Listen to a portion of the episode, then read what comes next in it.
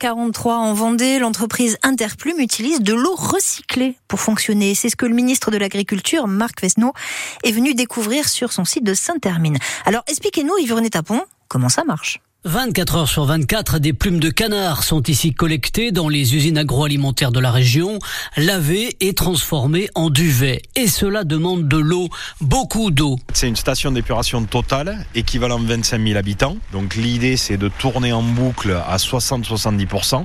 Donc on recycle l'eau avec des bactéries. Jean-Philippe Catus, président d'Interplume. Derrière, le surplus, donc par exemple en période de sécheresse, on en fait entre guillemets don aux agriculteurs pour faire de la fertirrigation pour leur culture. Donc en fait l'idée c'est de boucler la boucle totale entre l'industrie et le monde agricole. Ça a un avantage pour nous de pouvoir relarguer dans le milieu naturel et pour les agris, ça leur permet pendant les périodes de sécheresse d'avoir quand même des approvisionnements d'eau. Ce processus est tout bénéfique, renchérit Richard Franchetot, responsable industriel. Nous on a un intérêt réglementaire d'un côté puisque pendant la période d'étiage du mois de mai au mois d'octobre on ne peut pas rejeter dans le milieu naturel et puis bah, après l'idée c'est de verdir un peu notre process aussi et de boucler la boucle, ramener de l'eau à la terre sur de l'eau qui arrive initialement du ciel puisque c'est de l'eau de pluie qu'on récupère. C'est une certaine fierté, oui bien entendu, on est précurseur, on a essayé de l'anticiper depuis pas mal d'années. Deux agriculteurs voisins bénéficient de cette eau, modèle salué par le ministre de l'Agriculture Marc Fesneau. Dès qu'on pompe, il faut se poser la question de est-ce qu'on ne peut pas les réutiliser dans un circuit vertueux qui permette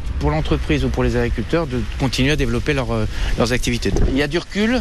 Ça marche et au fond c'est ça qu'il faut qu'on essaie de développer sur le territoire avec des process de simplification. À la fin c'est de la compétitivité pour nous et on voit bien que si on peut vendre des produits avec des labels et des marques qui sont réellement euh, vertueuses en termes environnementaux, c'est parce qu'on a pris de l'avance. Un modèle apparemment vertueux et moins cher, appelé à faire des petits.